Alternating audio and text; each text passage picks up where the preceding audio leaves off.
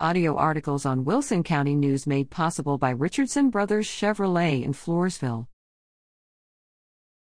Poth Falls City to play in regional semifinals this Friday.